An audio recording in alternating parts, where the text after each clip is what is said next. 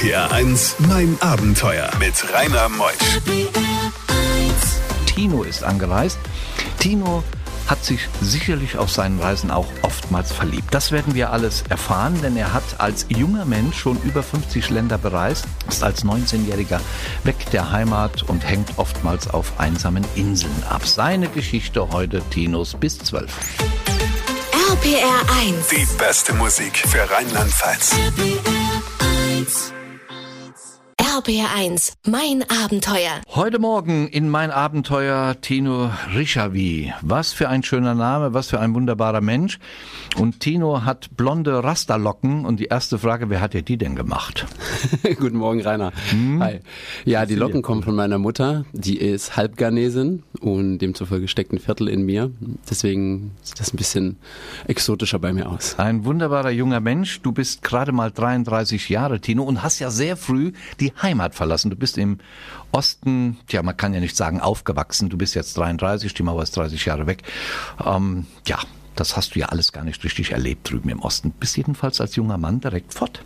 Genau, genau. Also ich habe noch drei Jahre der Wende sozusagen mitbekommen vor dem Mauerfall. Und ja, dann habe ich da meine ganze Kindheit verlebt und irgendwann habe ich eine Entscheidung getroffen, weil es mir, sage ich mal, nicht so gut ging, so Depressionsgedanken und Suizidgedanken. Und Als gesagt, junger Mensch? Ja, mit 17 ging das los. Warum? weil ich habe eine Ausbildung gemacht zum Biochemielaboranten und habe mich dann irgendwann nur noch mit Viren und Bakterien und Pilzen beschäftigt und Äh. habe dann so eine Art hypochondrische Störung bekommen und habe nur noch an Krankheiten gedacht und das hat eine Depression verursacht und das war so mein Alltag und dann habe ich gesagt, scheiße, ich muss ja irgendwas ändern. Ich hatte auch absolut kein Geld, habe von Nudeln mit Ketchup gelebt über zwei Jahre und ja, war körperlich, mental einfach am Ende und da habe ich gesagt, hey, so geht's nicht weiter. Ich wollte jeder andere sein, nur nicht ich und dann habe ich gesagt, jetzt mache ich was dagegen. Habe Work and Travel in Kanada gesehen, habe meine Mutter gefragt, ob ich das machen kann, habe mir von Oma Geld geliehen und dann ging die Reise los. Hättest du auch als junger Mensch, so wie du aussiehst, als Fotomodell arbeiten können? Theoretisch ja. Das habe ich auch Deine- oft gehört. Tatsächlich, meine Mutti meinte, du würdest so gut in den Quellekatalog passen, Tino.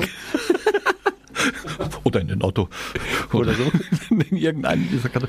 Ja, und dann bist du ab nach Kanada. Vancouver, Whistler, eine ganz andere Welt. Als wie der Ort Zittau, 120 Kilometer östlich von Dresden gelegen. Ja, ja, genau. Also das war, ich war da am Flughafen und habe meine Freunde und Eltern verabschiedet und habe so schlimm geweint im Flieger. Ich habe gedacht, was mache ich eigentlich hier? Ich wollte eigentlich Tagebuch schreiben, aber es war einfach so überwältigend das Ganze und irgendwann bin ich gelandet und das war dann so Indian Summer, ne, wo es in Kanada nochmal ja, knapp 30 Grad wird und rote, so sag ich mal, indische Sonnenuntergänge und da habe ich so gemerkt, wow, das Ganze hat was Magisches für mich und ja, die Depression war aber trotzdem immer noch da. RPR 1. Mein Abenteuer mit Rainer Meutsch. Tino Rischavi ist heute Morgen bei mir. Die Depression war immer noch da als 19-Jähriger in Kanada. Wie ist sie denn langsam gewichen? ich habe dann einfach gemerkt, okay, hier gelten neue Regeln. Ich bin jetzt in einem neuen Leben, es hat ein neuer Abschnitt für mich begonnen und dann habe ich einfach angefangen, meiner Intuition zu vertrauen. Und in Vancouver hat es irgendwann so schlimm geregnet, dass ich nach Whistler gegangen bin. Dann habe ich von der Saisonarbeit erfahren, Snowboarden, Berge und dachte so, wow, so bin ich auch aufgewachsen, weil bei uns in Zittau gibt es ganz viele Berge und ich war auch im Skiverein. Und dann bin ich da nach Whistler gekommen und habe das gesehen und dann ist für mich irgendwie eine neue Welt vor meinen Augen hochgekommen und ja, da hat ganz viel Feuer in mir gebrannt. Es wurde alles neu entfacht, was während der Depression ausgegangen ist und ja, dann war jeden Tag Snowboarden auf 2800 Meter arbeiten. Das war für mich einfach ein unglaublicher Traum. Das heißt, warst du Snowboard-Lehrer oder wie hast du dir Geld verdient, dass du kanadische Dollars bekamst? Also ich hatte erstmal mir ein Work-and-Travel-Arbeitsvisum besorgt. Das heißt, ich konnte dort jeden Job annehmen und habe auf einer Hütte, die deutsches Essen hatte, also so Gulasch und so, habe ich gearbeitet. Deswegen haben die mich auch genommen. Und es war wirklich so eine kleine, ja, Blockhaushütte. Und da ging das Ganze eben los. War nicht viel Geld und so, aber der Lifestyle war einfach unglaublich. Ne? Wenn du jeden Tag in den Bergen bist und da aufwachst, das ist so, ja, für die Seele so bereichernd. Ja, und du konntest deine, äh, deine Leidenschaft auch dann ausleben.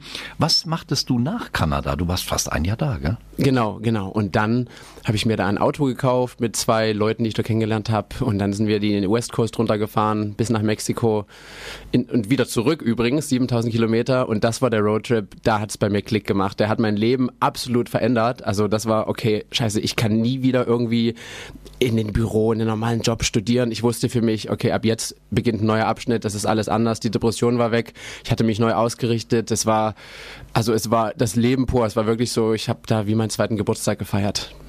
Boah. Weil das so wahnsinnig war. Und ich werde diese Momente und diese Gefühle, die sind immer noch so tief in mir, das werde ich nie vergessen. Und diese tiefen in dir noch vorhandenen Gefühle, davon erzählen wir gleich nach halb. Bei diesen Geschichten hält die Welt den Atem an. RBR1, mein Abenteuer mit Rainer Meutsch. Tino Rischavi, er ist heute Morgen hier aus Zittau, das kennt man, 120 Kilometer östlich von Dresden gelegen. Er kennt die Welt, 33 Jahre jung, ist seit über zehn Jahren auf Reisen. Nach Kanada, was kam dann? Der Roadtrip durch Amerika war irgendwann zu Ende und dann ging es zurück nach Deutschland. Mutti meinte, Tino, jetzt ist die Halligalli-Zeit vorbei, jetzt wird studiert. Bin ich nach Berlin gezogen, habe dort studiert, drei Wochen, dann habe ich abgebrochen, weil ich gemerkt habe. Wie drei Wochen? Was hast du denn angefangen zu Biotechnologie. studieren? Bio. Bio. Hm. Aber ich habe gesehen, oh, wenn ich jetzt drei Jahre studiere, dann führt mich das zu einem Laborjob sechs Tage die Woche und ich wusste, ich wollte Freiheit, ich wollte reisen, Menschen kennenlernen, neue Länder und neue Kulturen und das hat für mich nicht zusammengepasst und dann musste ich mir irgendwie einen Plan machen, was, was ich jetzt tue. Und dann, dann bist du nach Indonesien. Naja, so fast. Nicht ganz. Also Mutti meinte dann, Tino, ja, du musst ja irgendwie Geld verdienen, was willst du denn machen? Und ich so, ja, ich möchte einfach Snowboarden gehen, ich möchte surfen gehen, ich möchte an den schönsten Orten der Welt sein. Und dann bin ich losgezogen auf die Kanaren, auf, ich sag mal, ein paar Länder in Europa und dann bin ich nach Indonesien relativ schnell und da ja, es war, es wurde, es wurde eine Steigerung und es ging geiler, höher, schneller. Also es war ein Wahnsinn. Wie lange warst du in Indonesien? Knappe fünf Jahre habe ich da mal verbracht, aber mit Unterbrechungen. Und das Land für mich, 17.500 Inseln, ich bin da 30.000 Kilometer durch Südostasien gefahren mit dem Roller und dieses Land ist so divers, 700 Sprachen, diese ganzen Kulturen, das ist, jede Insel ist wie ein eigenes Land für mich und das hat es so besonders gemacht.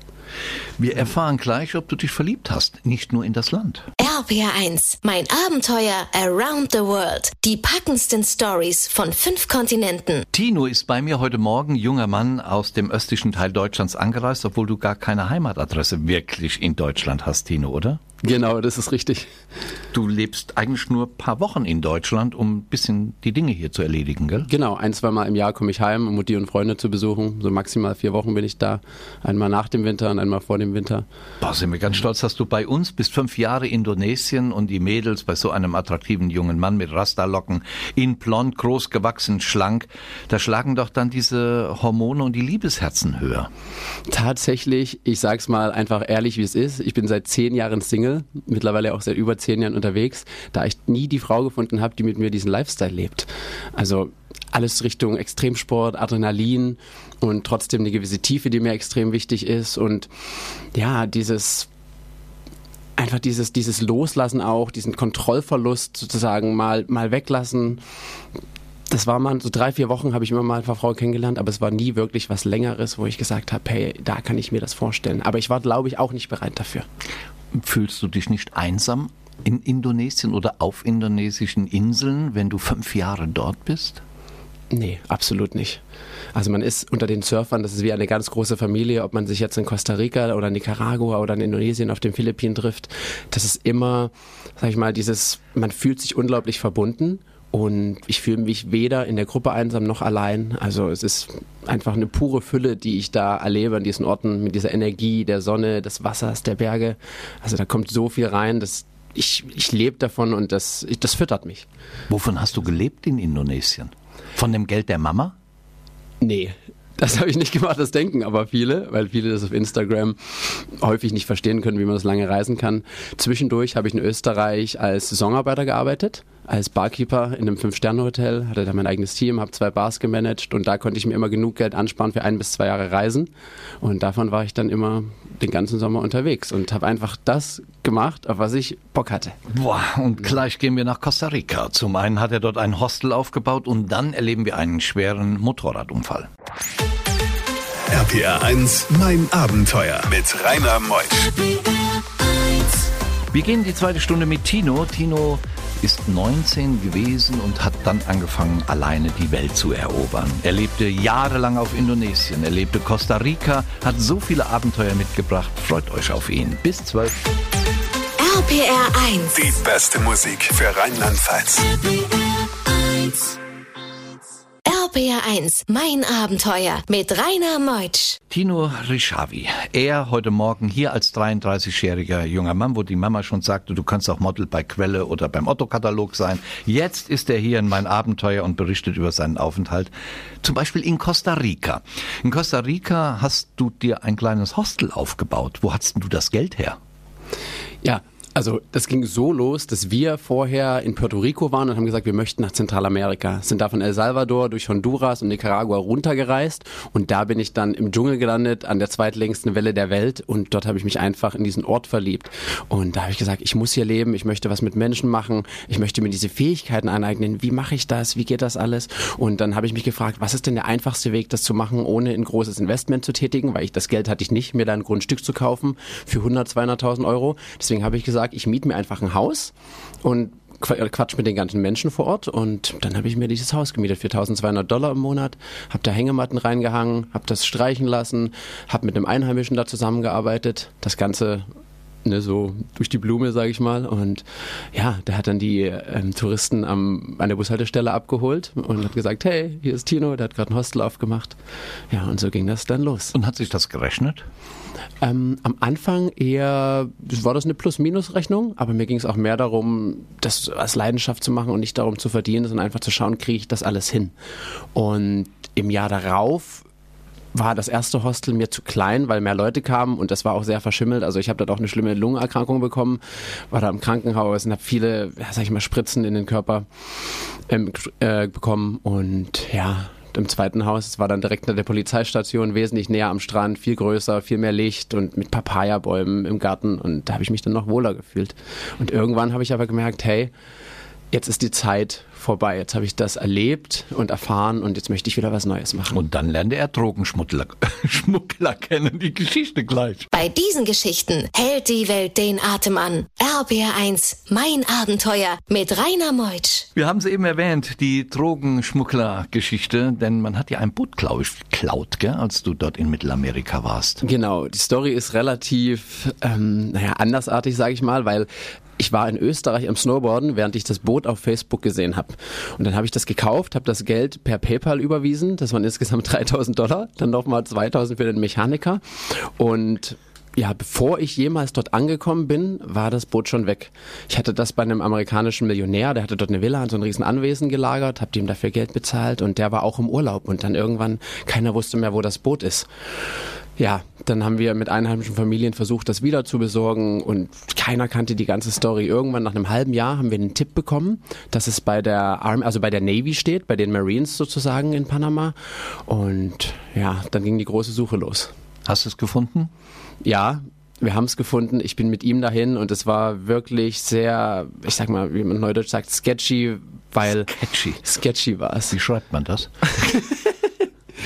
Also es war so, dass wir dort angekommen sind und die wollten den Millionär direkt festnehmen, weil er keine Genehmigung hatte und er ist auch nicht angelegt, sondern wir mussten auf den Steg springen und er ist dann weggefahren und dann kamen wir an bei meinem Boot und die wollten die Story wissen und keiner kannte die Story und die hatten aber so einen Hefter und da stand das dann alles drin. Bilder von diesem Dock in den Mangroven mit dem Boot, wie sie schon angefangen hatten, Kokain in der Reling sozusagen zu verstauen und ja, das war alles eine wahnsinnige Story. Und irgendwann sind wir, haben wir das Boot abgeschleppt mit einem Schlauchboot über 40 Kilometer über eine Bucht.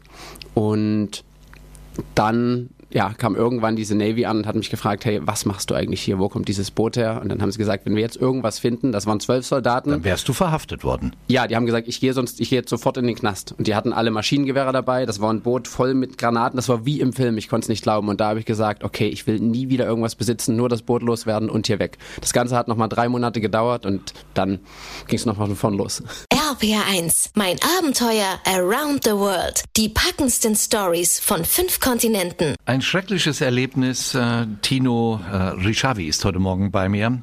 Hattest du, ich glaube, das war in Indonesien, wo, ein, wo ein Hund vor deinen Roller gelaufen ist. Was war passiert?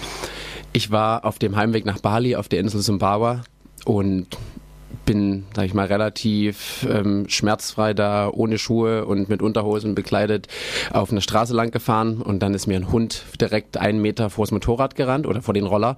Ich bin 80 gefahren, das weiß ich noch ganz genau, weil ich kurz vorher drauf geschaut hatte und ich denke, er ist erschrocken, weil mein Auspuff so laut war. Ja, und dann habe ich einfach nur versucht, mich an den Bremsen festzuhalten, beziehungsweise am Lenker, weil ich wusste, wenn ich jetzt hier ausweiche, dann legt es mich richtig hin. Ja, dann bin ich 15 Meter geflogen, habe mich überschlagen und lag da mit einem gebrochenen Fuß, einer Zehe, einem Schlüsselbein, Handgelenk, hatte eine Kopfverletzung und ja, war, war im Schock und wusste, ich bin hier 300 Kilometer und zwei Inseln weg vom nächsten Krankenhaus und war, ja, war sehr verzweifelt. Wer hat dich gefunden und wie ging es weiter? Ich war mit drei Freunden unterwegs, die waren aber so schockiert, weil die haben mich liegen sehen und dachten, ich stehe nicht mehr auf. Und dann kam ein Einheimischer vorbei mit seinem Auto, der hat mich mitgenommen zu so einer Art Krankenhaus. Und dort haben sie mich, sage ich mal, notversorgt, aber die wollten natürlich sofort Geld haben. Habe ich meinen Kumpels die Kreditkarten gegeben, war aber Stromausfall im Ort. Das heißt, die konnten auch kein Geld besorgen. Und ich wusste schon, es war Freitagabend, ich wollte mir einen Flug buchen nach Bali, ging auch nicht, weil am Wochenende waren die Flüge voll und das war, es kam eins zum anderen und es wurde immer, immer schlimmer. Und ich dachte, jetzt ist Tag Tag X gekommen, wie meine Mutter auch sagte, wo ich dachte, hey, irgendwann war es klar, nach zehn Jahren. Todesangst? Ja, Todesangst, weil Todesangst und gleichzeitig ein unglaublicher Überlebenswillen, weil der Krankenwagen hat mich dann mitgenommen, also es war so eine Art Bus und die haben aber auf mich nicht geachtet, der Infusionsbeutel auf dem Boden, die haben geraucht und die haben mich dann mitten in der Nacht irgendwo auf der Straße rausgelassen und dann habe ich gesagt, hey, bitte bringt mich irgendwo hin zum nächsten Hafen, habe den 10 Euro Bestechungsgeld gegeben und dann bin ich auf der nächsten Fähre nochmal, das war die zweite, allein gewesen und war insgesamt 16 Stunden allein unterwegs, komplett ohne Schmerzmittel, mit diesen Knochenbrüchen. Mein Schlüsselbein hat sich verschoben, also es hat geknackt die ganze Zeit und es war einfach nur, ich muss überleben, ich muss überleben, obwohl ich nicht wusste, was war, weil ich konnte teilweise nicht mehr sprechen, nicht mehr sehen, ich hatte Aussetzer, es war ganz, ganz krass. RBR1, mein Abenteuer. Wie ging es aus, Tino? Du warst schwer verletzt, schwerst verletzt. Wie ist der Unfall ausgegangen in Indonesien? Irgendwann in Bali im Krankenhaus angekommen und dann dachte ich, jetzt bin ich sicher, ja, wurde dann notdürftig behandelt, operiert, so gut es ging. Die hatten nicht alles, was sie gebraucht hätten und es sind eben keine europäischen Standards. Ja, dann bin ich nach zwei Wochen heimgeflogen, genau in dem Zeitraum zwischen, hey, es geht jetzt und potenzielle Infektion könnte auftreten. Und ja, in Deutschland ging es dann weiter. Zwei Jahre Krankenhausbesuche, Ärzte, Heilpraktiker, alles Mögliche und halbes Jahr Schmerzmittel, habe mich da komplett zerstört und habe alles verloren, was ich je hatte. Ich bin von Indonesien, vom Reisen, von meinem Highlife in diesen deutschen Winter bei Mutti auf die Couch, Schmerzen, konnte ein halbes Jahr nicht schlafen. Also das war eine ganz, ganz harte Zeit für mich und da war ich so froh, dass ich von diesen zehn Jahren zehren konnte, von den Bildern, von den Videos von meinen Freunden. Also ich hatte ganz, ganz viel Mitgefühl von anderen und das hat mich sozusagen da rausgebracht. Aber was ist genau. die Botschaft des Unfalls? Die Botschaft war, dass ich nochmal dass mir der Sinn im Leben irgendwo gefehlt hat. Es war zwar schön, jeden Tag aufzustehen, Inseln und Palmen und tolle Menschen, aber es hat irgendwie nicht gereicht. Ich hatte so einen tieferen Purpose, den ich erfüllen wollte. Und irgendwas musste mich bremsen.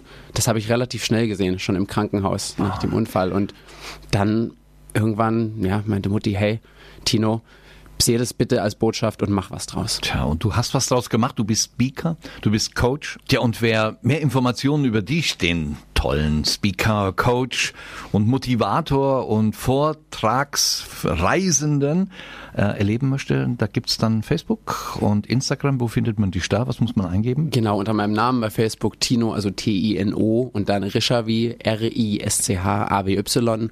Genauso auf Instagram, tino.rishavi und da gibt's dann alle Infos, auch zu den Workshops, die ich gebe und den Vorträgen. Und ja, und da spreche ich darüber, weil es mir eben wichtig ist, dass andere Menschen auch ihre Träume leben. Danke, dass du da warst, Tino. Hoffentlich verliebst du dich bald mal. Zehn Jahre Single. So ein Kerl. Ich fasse es nicht. Nächste Woche kommt Felix Fach aus München. Er ist mit Benjamin für einen guten Zweck unterwegs. Er ist 14.000 Kilometer geradelt. Von Kapstadt ging es los bis nach Kairo für Ärzte ohne Grenzen. Viel erlebt, viele mafiöse Strukturen dann auch erlebt nächste Woche. Sonntag wieder von 10 bis 12. Ich bin Rainer Meutsch und freue mich auf euch. Tschüss.